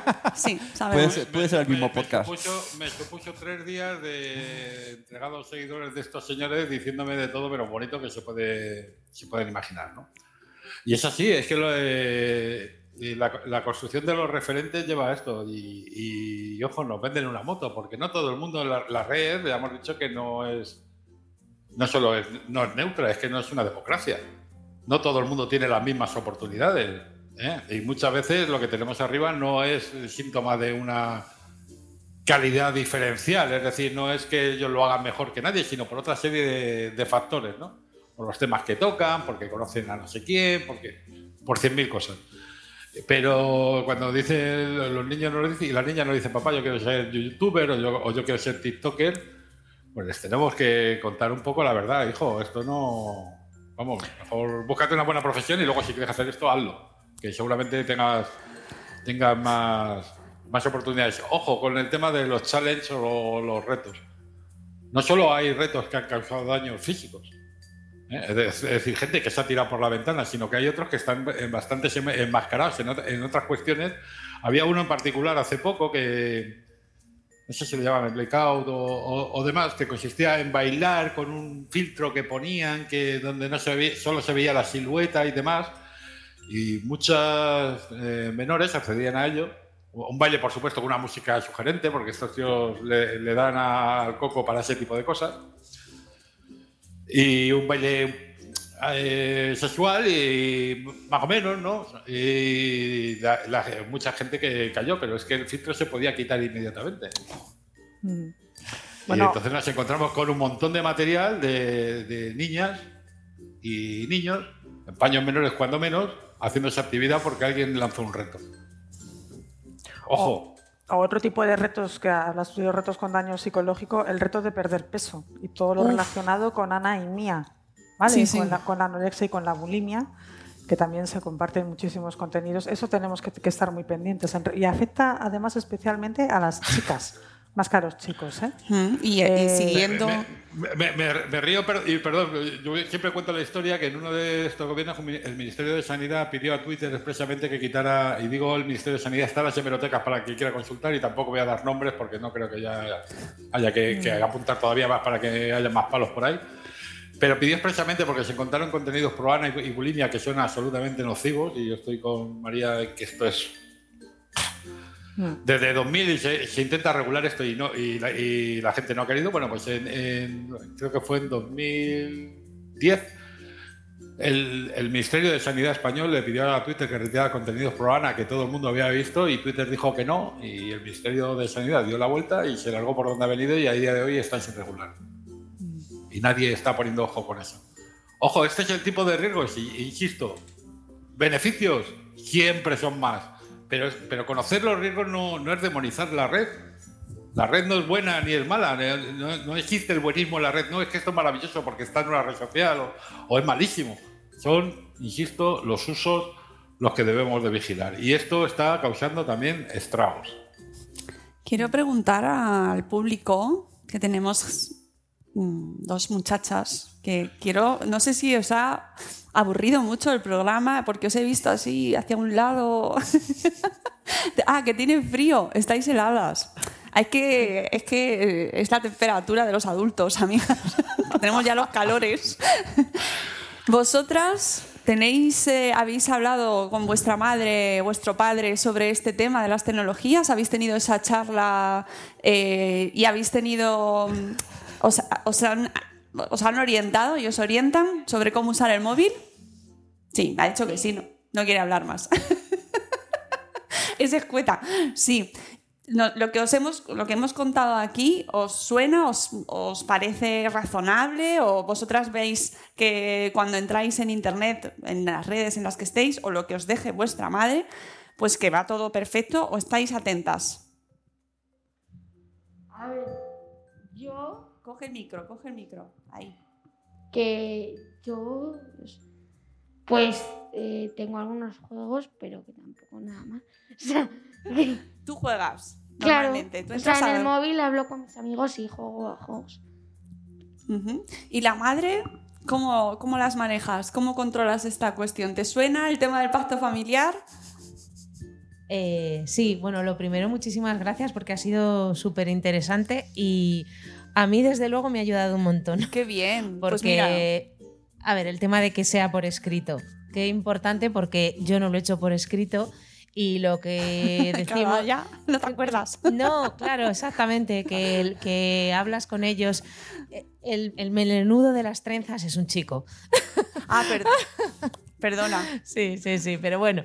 Y, y entonces mm, hablas, eh, hablas primero los, los padres, luego intentas con ellos eh, transmitirle lo que habéis decidido. eh, dos días después, no, pero es que me acuerdo que me dijiste que podía cambiar a lo mejor el tiempo que podía ser por la tarde o podía ser por la noche. Yo hoy no he utilizado por la tarde. Entonces, es verdad, el tema de escrito es súper importante. Eh, solo una cosita hecha en falta que a lo mejor la, que no os he oído decir la palabra, o a lo mejor no, no tanto como otras, comunicación. Que nosotros mm, charlamos muchísimo y hablamos mucho entre nosotros. Genial. Y, y es verdad lo que decís, que da igual que eh, le pongas un filtro o, o- o que le pongas un, un control parental, si has hablado cien mil veces y le has dicho, pero antes de descargarte, dímelo. Pues porque no sabes realmente lo que va a ser, porque se te puede estropear, porque no controlas. Y lo van a hacer si, si saben que, que lo has hablado muchas veces y que no, no va a haber ninguna represalia, ni va a haber. No, no pasa nada malo. Y quizá podríamos integrar los padres, la conversación entre padres de cos- problemas que hemos tenido en redes, ¿no? Y que vean ellos que es natural que entre adultos también. Oye, pues mira lo que me ha pasado. Sí, el- el- aplicada a tecnología y a- al resto de la vida, ¿no? Hablar con nuestros hijos yo creo que eso es como fundamental. Y igual que hablamos de cómo se manejan en la calle al cruzar mm, eh, y el ver el semáforo y las reglas de circulación vial, pues esto lo hemos hablado muchas veces, ¿no? Cómo manejarse en Internet y hablarlo de- con ellos. El tema de comunicación, yo creo que una cosa que tenemos que tener en cuenta también es que la comunicación tiene que ser bidireccional. Claro. O sea, no solo de que ellos nos cuenten cosas a nosotros, sino que nosotros les, les contemos cosas a ellos. O sea, que nosotros les contemos, podemos filtrárselas un poco, ¿no? Pero, eh, y, y yo les cuento a, a- a mis hijas, eh, cuando me llega un mensaje que me resulta sospechoso. Ya sé que eso es- o sea, ya sé que esto es un o sea, ya, ya sé que ese mensaje mejor no hago clic, ¿no? Pero en lugar de decir, pues no hago clic y ya está, me voy y digo, eh, ¿qué crees que debería hacer? Me ha llegado esto por WhatsApp. ¿Estafa o no Me suena raro, me suena raro. ¿Hago, hago clic o cómo lo ves? No, y- Porque es que a ellos les va a llegar, entonces cuando lo llegue, mamá, me ha llegado esto, ¿qué hago? Pero además toda la familia, porque tengo aquí a mi padre, por ejemplo, y este tema lo tenemos que hablar muchas veces, ¿no? Oye, no hagas clic cuando te llegue un SMS, porque estamos hablando de, de alta tecnología, pero es que la estafa te viene muchas veces por un Claro. SMS que parece que es del banco o de Sí, tu oficina, ¿no? O mira, o mira lo que me ha ocurrido, que he dicho esto en Twitter, me, me están diciendo esto, ¿qué hago? ¿Les contesto? Yo ya sé que no tengo que contestar, pero quiero que ellas, o sea, que, que piensen y que me digan, uff, mira, no te metas ahí. Y, Es mejor que me lo digan ellas, porque entonces cuando a ellas les ocurra, y un tema de actualidad. yo no tengo que andar persiguiéndoles. que trata mucho Marcelino además en Twitter, en su perfil, que es el tema de los hackeos y los ataques organizados a las páginas, que esta semana hemos vivido varios, hemos visto varios casos y me lo contaban mis hijos cuando vinieron del colegio, como ahora están utilizando aplicaciones desde el colegio para, para hacer sus clases en muchas ocasiones. Ha sido mi hija la que me lo ha dicho a mí al entrar en el coche. Pues hoy ha habido un ataque. y yo, ah, muy bien, ya me, voy a enterarme por Marcelino. A ver.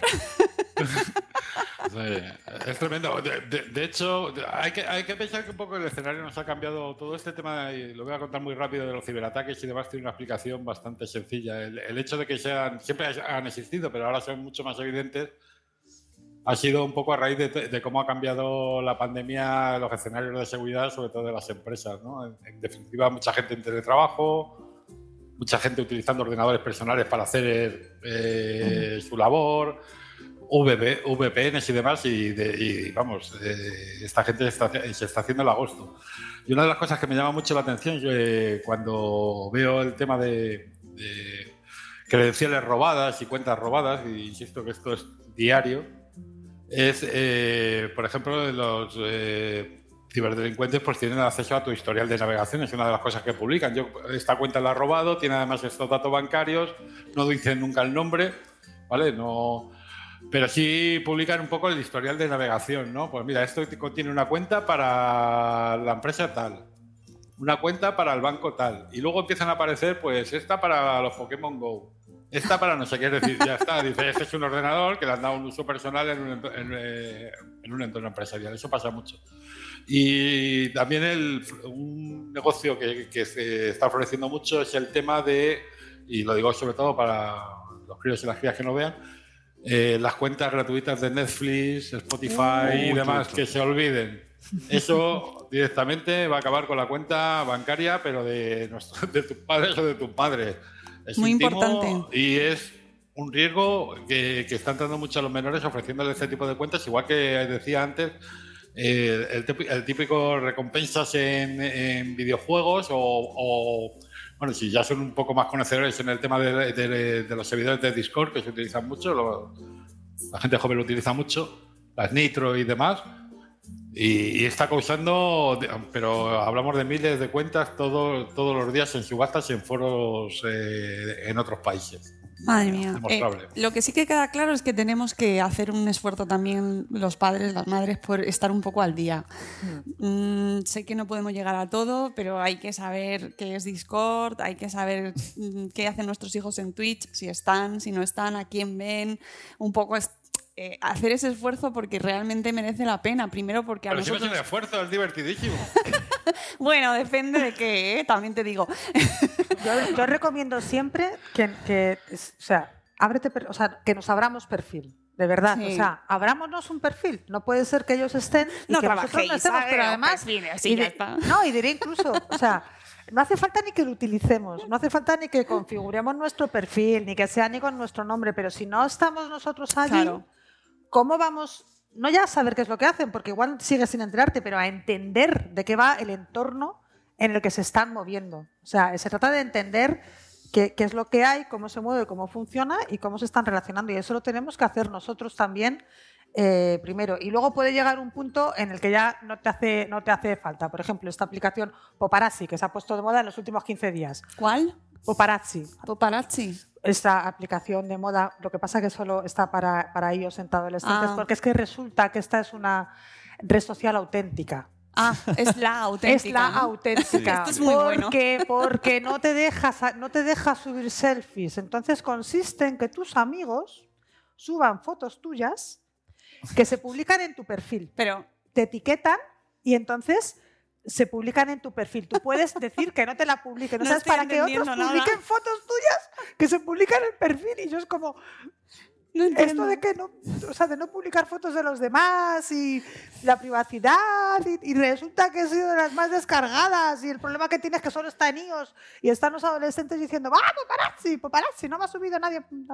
Pues así, ¿no? O sea, tenemos que que, entender qué es lo que, lo Hay que que hay y lo, y lo- y sí. lo que se mueve y tenemos que ver, oye, ¿esto cómo, cómo, cómo, cómo funciona? ¿De, de, de qué va? ¿Y qué ocurre? ¿Cómo es posible que te que suban fotos a tu perfil otros? Y, y tú Sí, pues sí, hay que estar al tenemos día. que entenderlo. Y, Hay que y- estar al y día. ábrete un perfil y mira, ¿no?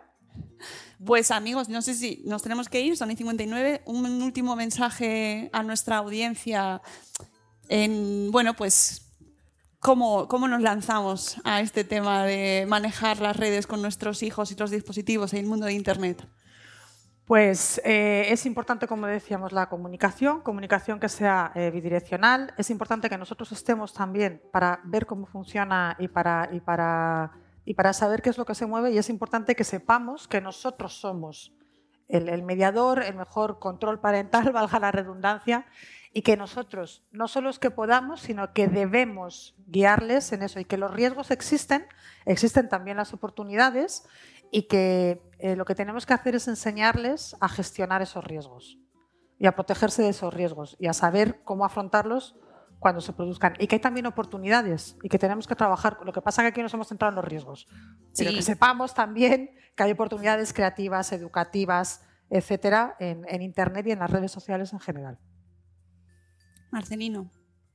Bueno, el viaje por las redes es, una, una- es apasionante. En definitiva, ser padre y madre es apasionante, ¿qué voy a decir? Pero eh, yo insisto mucho en, el mensaje de que nosotros no podemos proteger a todos los menores en la red, pero sí les podemos educar para que ellos se protejan solos.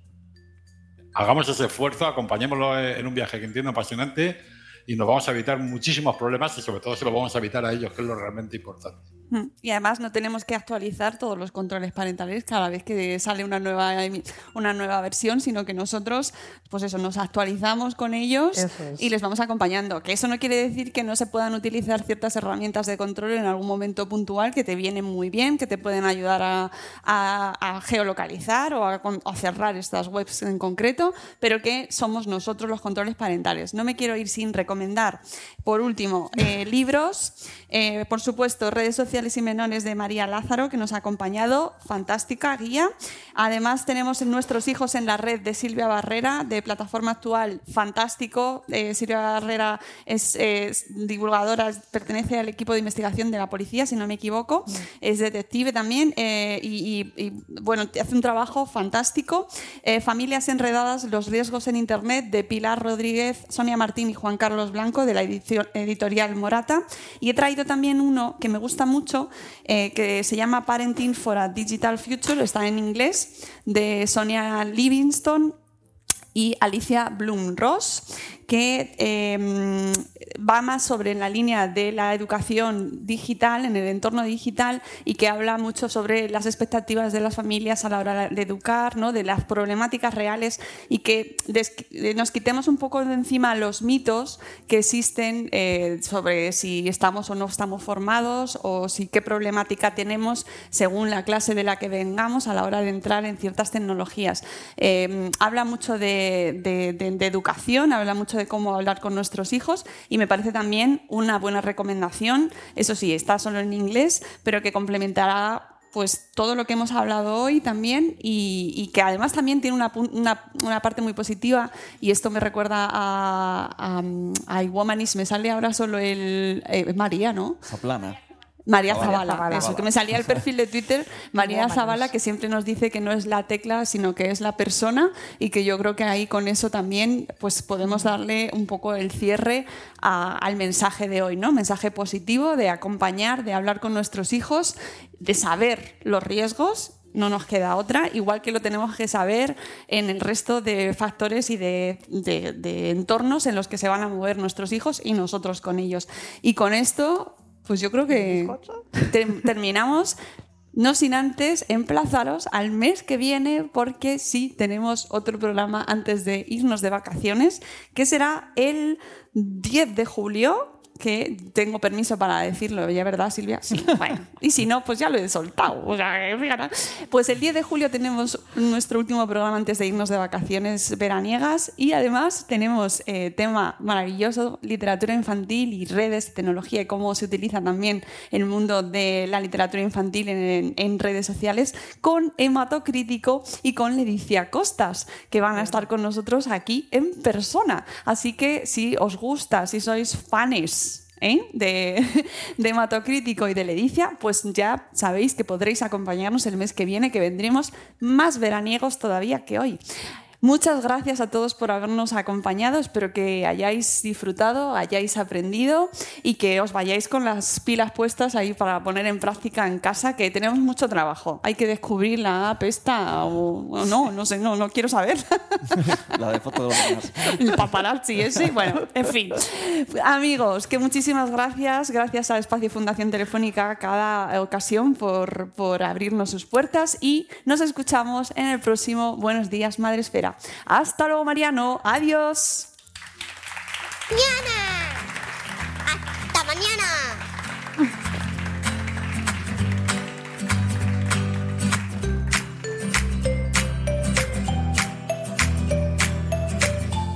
No te vayas, María.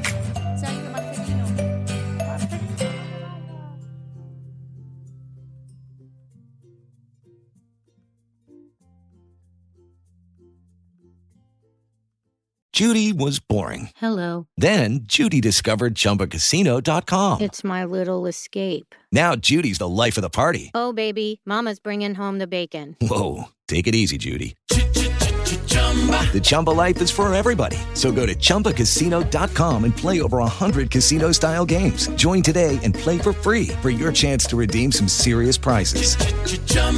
ChumbaCasino.com. No purchase necessary. Void where prohibited by law. 18 plus terms and conditions apply. See website for details. With Lucky Land slots, you can get lucky just about anywhere. Dearly beloved, we are gathered here today to. Has anyone seen the bride and groom? Sorry, sorry, we're here. We were getting lucky in the limo and we lost track of time. No, Lucky Land Casino, with cash prizes that add up quicker than a guest registry. In that case, I pronounce you lucky. Play for free at LuckyLandSlots.com. Daily bonuses are waiting. No purchase necessary. Void where prohibited by law. 18 plus. Terms and conditions apply. See website for details.